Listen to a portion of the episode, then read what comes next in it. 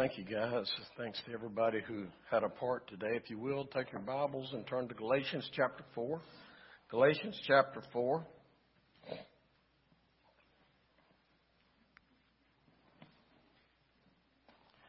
This month we are in the Celebrating Jesus series. And every week we're celebrating something else. Two weeks ago, celebrating the prophecy. Last week, celebrating the power. Today, celebrating the person, celebrating the person, and next week we'll end with celebrating the proclamation. Celebrating the person, Galatians 4. There are several renditions of this story. 1927, Time magazine decided to uh, uh, create, invent, or point out the person, excuse me, the man of the year. And by the way, that year it happened to be Charles Lindbergh who had made that historic transatlantic flight. That's one, uh, and somebody said that the first rendition is that it was a slow news month. And so they decided to do that.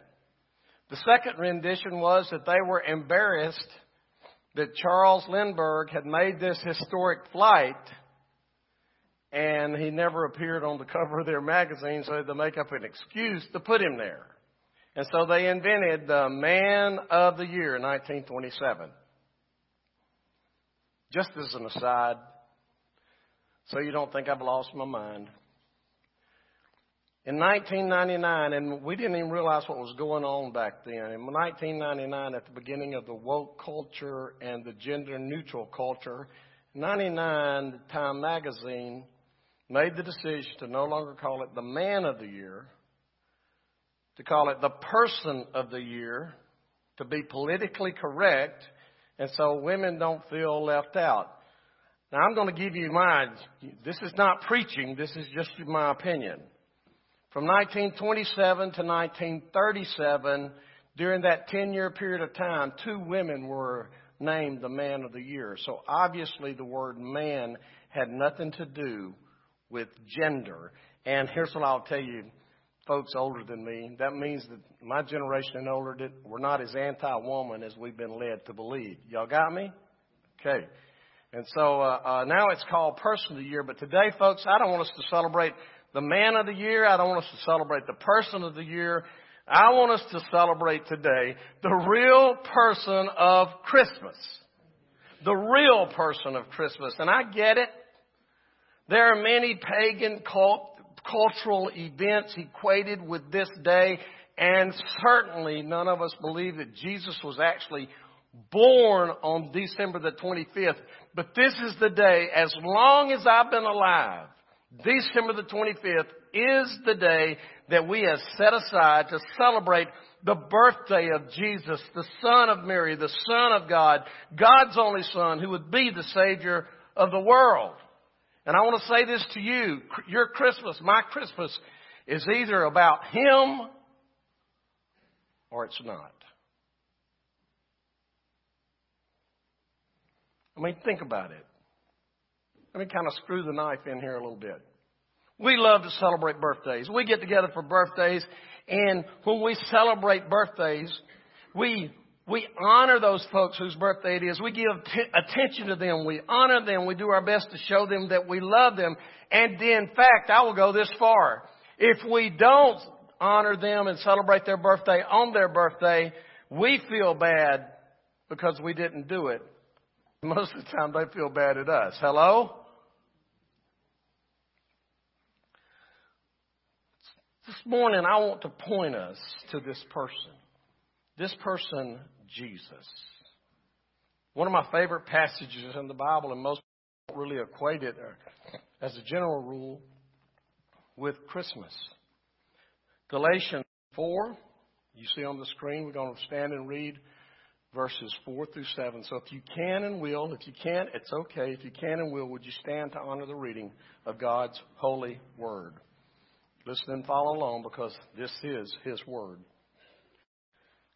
When the time came to completion, or in the fullness of time, or when time was full, when time came to completion, God sent His Son, born of a woman, born under the law, to redeem those under the law so that we might receive adoption as sons. And because you are sons, God sent the Spirit of His Son into our hearts, crying, Abba, Father. So, you are no longer a slave, but a son. And if a son, then God has made you an heir. Let's pray together. Heavenly Father, I pray for the next moments that we will focus on your Son Jesus. Thank you for the gift that you gave to us, this gift of love wrapped in the blanket, wrapped in the skin of a baby, that would make a difference in our lives for both time and eternity. In Jesus' name, amen. Thank you. You may be seated. 1991, I was in the church. I was in Myrtle Grove Baptist Church in Pensacola, Florida. It is the church where I served my last music position. It is the church where God called me to preach. And oh, by the way, it is the church that baptized me. Um,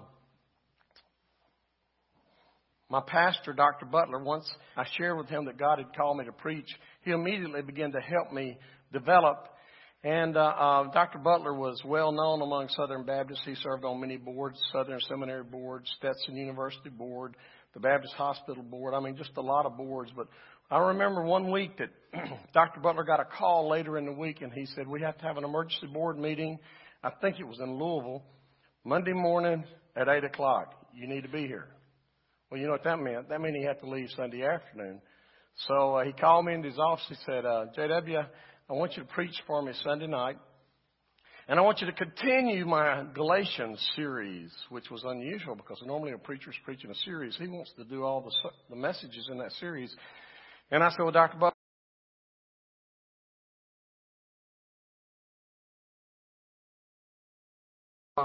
Sunday morning, probably from chapter 3, verse 27 to 4, 3, and share the, share that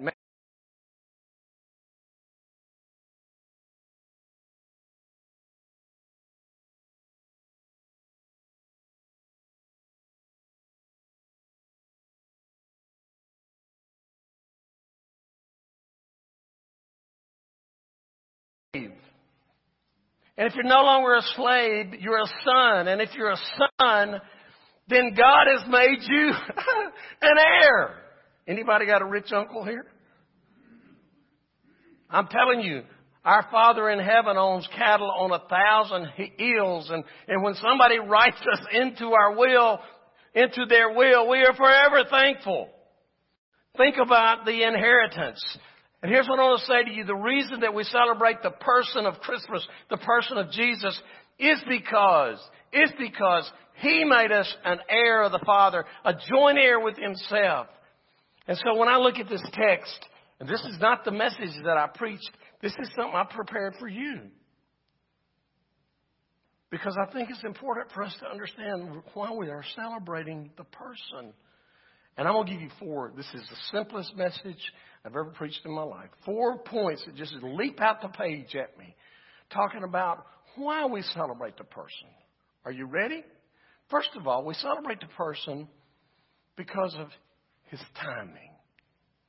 His timing. The scripture opens. Now, mine says, when time came to completions. Other translations say, when the time had fully come or when the fullness of time had come. It literally means when time gets filled up. Can I give it to you in good old 10 Mile Creek lingo? Here it is. At just the right time. That's where he starts. At just the right time. You see, since the Garden of Eden, everybody knows what happened in the Garden of Eden. I feel like I've lost you and I'm only two minutes in. Everybody know what happened in the Garden of Eden? We fell into sin.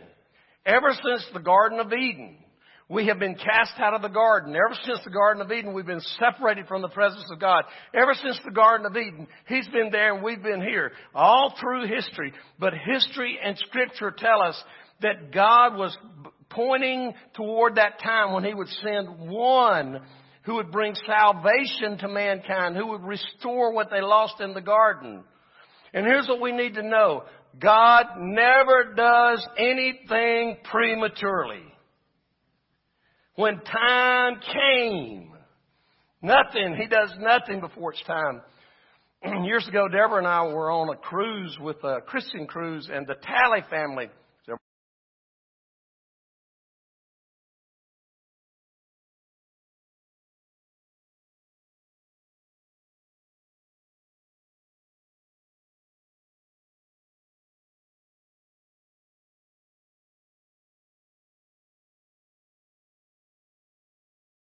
years they have been singing together, and she is one of the foremost vocalists in gospel music today.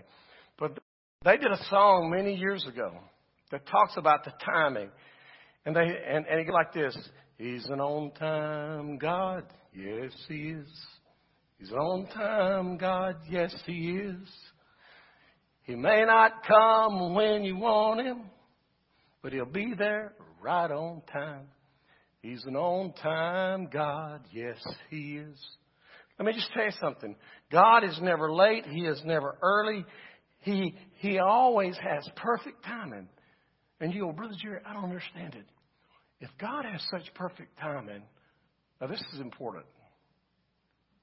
Why didn't He just send, when, when Adam and Eve sinned and He kicked them out of the garden and that sin was fresh, why didn't He just go ahead and send Jesus then? Why didn't he just take care of it then? The truth is, I don't, I don't know all the answers to it, but I'm going to give you what, what my sense is. The fullness of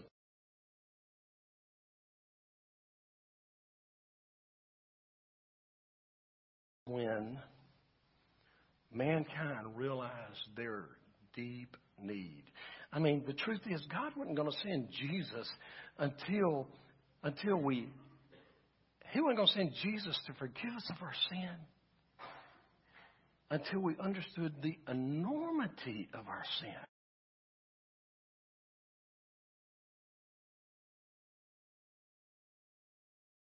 Inside until we realized that we were separated from God. That had to become to fruition before the time came right to send Jesus. If he'd have sent Jesus too,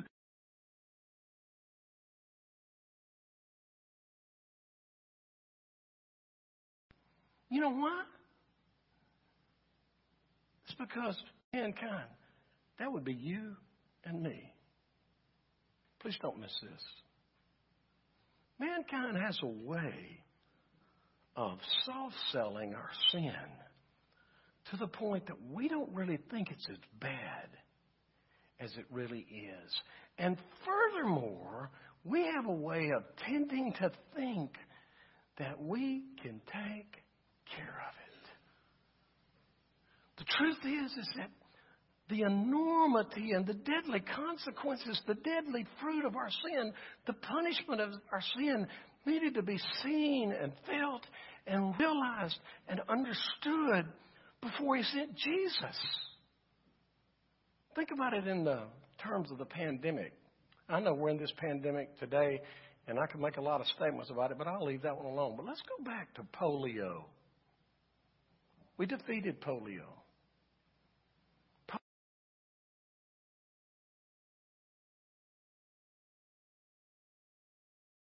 Talking about and we'll think we've lost our mind. Do you remember going to the schools and taking those little sugar cubes back in the 60s?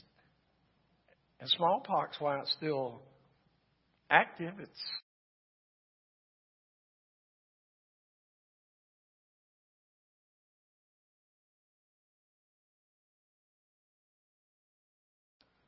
it was essential to, to the honor of God's law.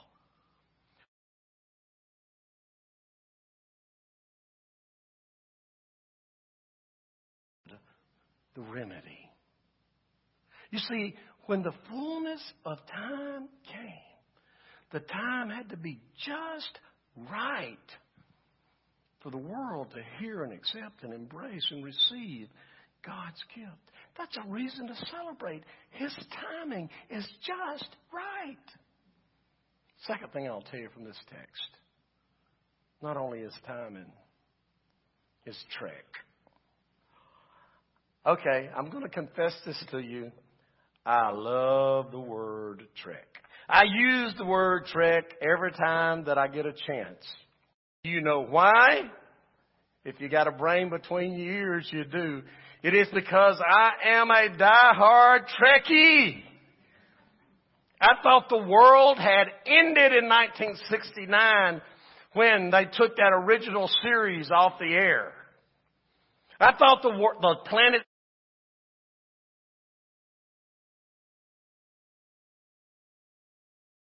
movie. And who'd know, who would have ever guessed what that would have grown into? You got, got Star Trek, Next Generation, Discovery. I mean, you just got all kind of things now. But you want to know one of the reasons that I love, one of the things that, that I love about watching any and all the Star Trek episodes? It's that open cart, that opening dialogue. It doesn't matter whether it was Jim Kirk or uh, whether it was uh, uh, Captain Picard or anybody else. Here's the words To boldly go where no one had gone before. That captured me. Now, I admit I'm a sci fi fan, so you're going to have to give me a little grace here. But I would just like that in the sci fi movies. Please listen to me. That is a life statement for a Christian. To boldly go where no one had gone before. That's what that was the life statement of Jesus. I want you to think about his trek. Jesus' trek began in heaven. Everybody should know via John 1 1 in the beginning was the Word, the Word was with God, the Word was God. He, Jesus, was in the beginning with God.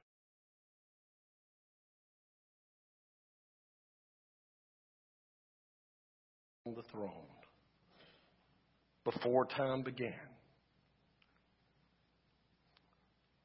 And then he came to earth. In fact, there's an old gospel song I have all week long kind of had all these, I guess it's because I'm getting old and these old gospel songs run around my head. Gold City put it out many years ago, it's called One More Time. And the opening line, first verse says, from a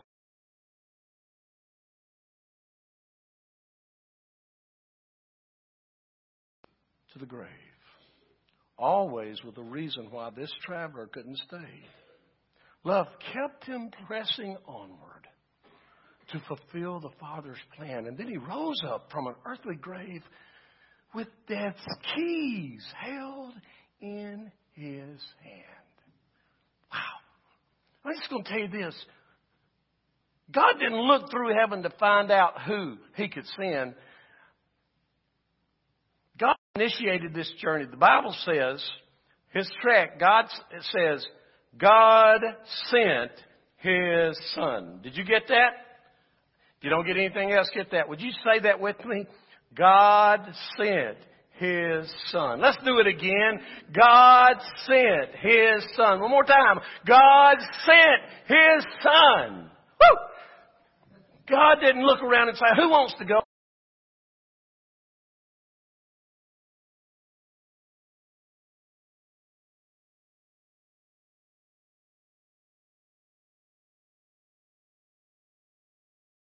Pen and he goes, man, we need a hit. You're the man. Get there. Get it done. And so God sent Jesus. It was before the foundation of time. And you know what Jesus did? He accepted God's plan.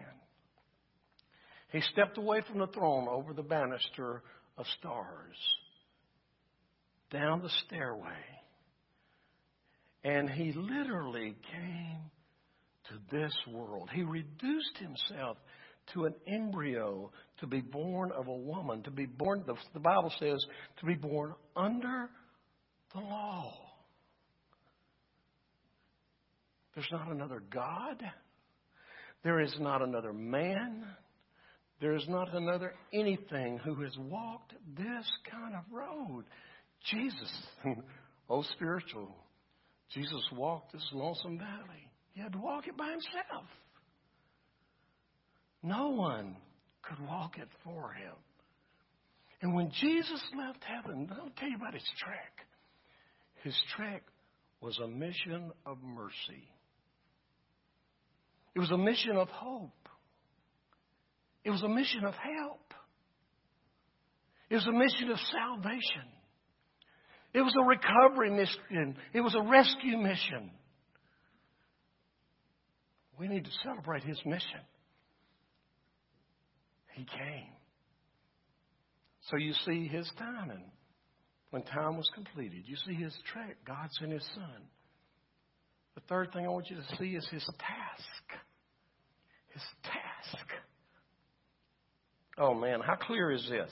I love this. This is when it really jumped off the page at me those 30 years ago. When time, when the fullness of time came to completion, God sent His Son, born of a woman, born under the law. Here's His reason He came to redeem those under the law so they might receive adoption as sons. To redeem those under a law. Uh, just like I love the word trek, I love that word redeemed. I know I took a long time telling you about the S&H green stamps of how you take something that's worth nothing and redeem it for something good. But I'm old enough that I can play with words now, and you just have to forgive me because I'm a tottering old man.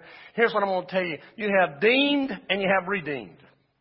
When you deem something, it's what it's something, what you are recognized, that, how you are recognized. You deem it to be good. You deem them to be bad. You deem them. In fact, the dictionary uses some other words there uses the word assume, uses the word regarded, reckon, and other things like hypothetical and ostensible and supposed. When you deem somebody or something a particular thing, it could be true or it could be false. But that's what you're deemed to be. But when you get redeemed, you get changed. When you get redeemed, things go from one state to another, from one condition to another, from one direction to another. It's like going to Skid Row and finding someone who is homeless there, who has no possibility of making anything of their life. And there are people in Ten Mile Creek and Foxworth just like that. Have no possibility. And you go there and you find those people and you bring them into your home and you feed them and you teach them and you mentor them and they get to go to college and on and on and they've been redeemed. There is no more public story of that in these days than the story of Michael Oher. Blindside. I just love that movie, but I'm going to tell you,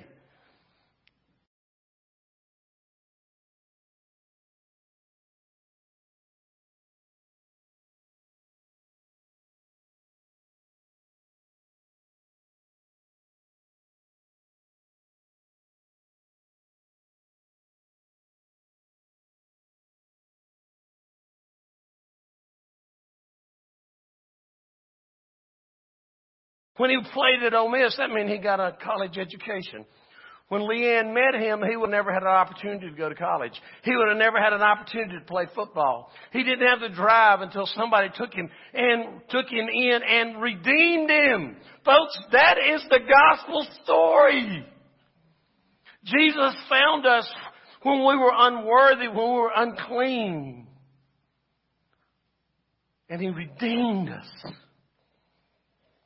He gave us all he had because he knew we didn't have a chance without him. I don't care who you are. I don't care how much money you have, how much land you have, how much cattle you have, how prestige, how prestigious you think you are. You can't work your way to heaven. You can't get to heaven on your own. Jesus' task was to come to take us who were so unworthy and bring us to himself. Today, celebrate the person because at just the right time, he was given the divine task. He was given the divine path to take, the, the task to complete. And he did it. He did it. The Bible teaches us to celebrate with scriptures like, Unto us a child is born, unto us a son is given, and the government will be upon his shoulders. His name will be called Wonderful Counselor, Mighty God, Everlasting Father, Prince of Peace. And you're to name him Emmanuel because it's God with us. God had come to man. And you're to give him the name Jesus because Jehovah is the one who will save his people from their sin. That's God's way. Celebrate Jesus today because the timing was perfect. Because his trek from heaven to earth was perfect. Because his task was pointed.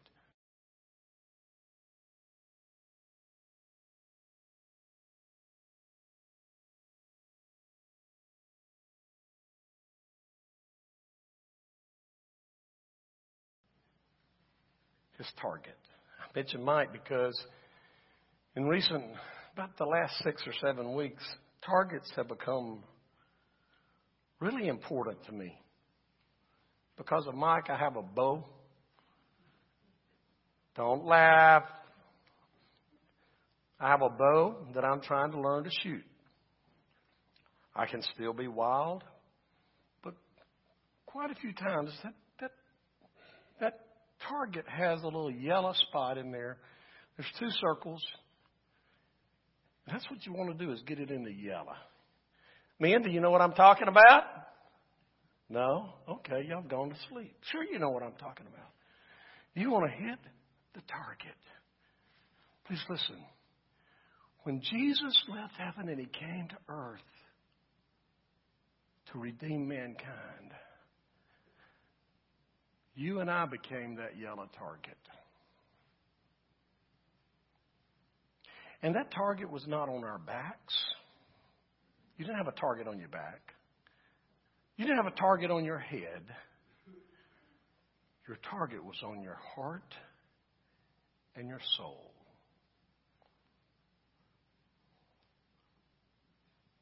Jesus made the way because of you, because of me. Then the story goes on here and it reads about the adoption. the adoption. You realize that we have the best of both worlds as Christ followers? We are born into the family. Except you're born again, you'll not see the kingdom of God. For the person who is in the family of God, you've been born into the family. But we also are adopted in. That's the best. Of, you know, you know why that? Let me, t- let me tell you why, culturally, why that's important. Here's why it's important. In the day in which the Bible was written, you may know this. If you do, just kind of chalk it up and pray. It speaks to somebody that don't know it. When a dad, it was a very patriarchal society. When a dad and his wife, when they had a child, let's just deal with sons have a son. And they have it naturally. They come together. She gives birth. That son gets old, older, and he begins to re- rebel against his dad. His dad had the right under the cultural law to say, I disown you. Which meant you couldn't live there anymore. You didn't have Papa's checkbook or house which meant you had to leave, which meant by law you were kicked out. You're on your own. That's the natural child. but what happens if the husband and wife see a, a kid over here that has no hope and they begin to form a relationship and they adopt that child? When the child comes in, he comes in as an heir, full heir. He comes in as a full family member. He comes in uh, maybe a little different status than a natural child because here's what you need to know the adopted kid could never be disowned. Oh! So, and God in His wisdom said, not only are you a natural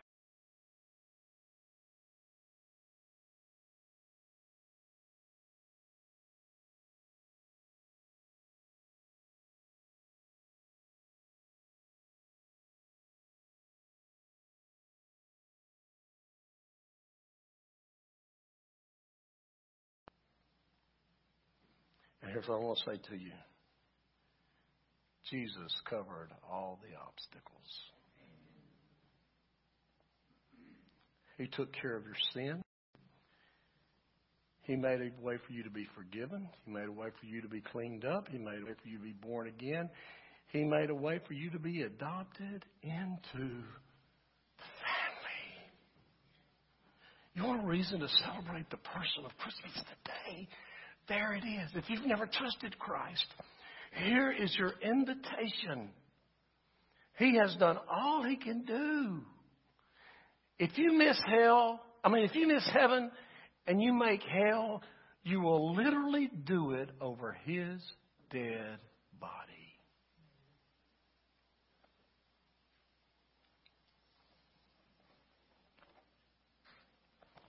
But there is one thing for you and me if we're going to be His, if we're going to be adopted. We are His target. He's cleared all the debris, He's cleared all the, the official work that has to be done. But your salvation certificate requires your, your signature. You have to say yes.